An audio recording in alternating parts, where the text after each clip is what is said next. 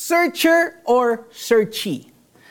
May nakakatawang kwento na ibinalita ng ilang news agencies ilang taon na ang nakakaraan. Sa isang pit stop sa Elja Canyon sa Iceland, bumaba ng tour bus ang isang babae na nagta-travel alone para mag-freshen up at magpalit ng damit. Pagbalik niya, nag-headcount ang driver nila at idineklara na may isang nawawala mula sa grupo nila. Now, a search party was formed. Mga limampung tao rin ang sumama rito. Kabilang na ang mga nakasakay sa tour bus na iyon. Buong gabi silang naghahanap para sa nawawalang turista pero ilang bagay lang ang alam nila tungkol dito. Ang lahi nito, approximate height at ang suot niyang dark-colored clothes. Pero hindi po ako yon. Alas tres na ng umaga nang ma-realize ng babae na siya ang hinahanap ng grupo.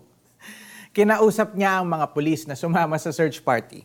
Later on, nadiskubre na nagkamali ang driver ng bus sa headcount na ginawa niya. Kaya wala naman talagang kulang sa mga pasahero niya.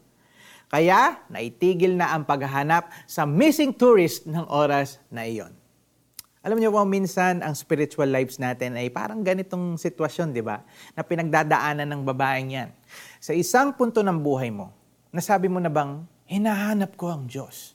Translated, naghahanap ka ng mga kasagutan, ng meaning of life, ng, ng pag-asa, ng mga existential crisis mo. Pero alam mo ba na si Lord ang negosyante sa parable na nakalahad sa Matthew 13 verses 45 to 46. Ang perlas na hinahanap niya ay bawat kaluluwang nangangailangan sa kanya. Ipinagpalit niya ang lahat ng mayroon siya. His very life para matubos ang perlas na iyon. Grabe, no? You might think that you're the one looking for God, pero ang totoo, mm, siya ang unang nag-seek out sa atin para maibigay ang lahat ng kailangan natin. Ang purpose, ang pag-asa, at higit sa lahat, kaligtasan at buhay na walang hanggang kasama niya. Sige, pray tayo.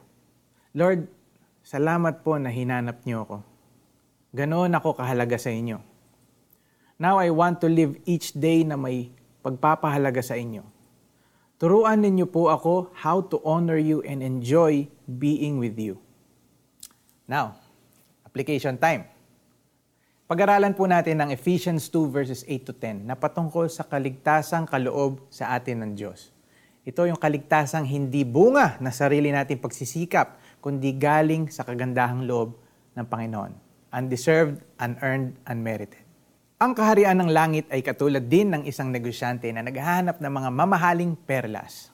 Nang makakita siya ng isang perlas na napakahalaga, umuwi siya at ipinagbili ang lahat ng kanyang ari-arian at binili ang perlas na iyon.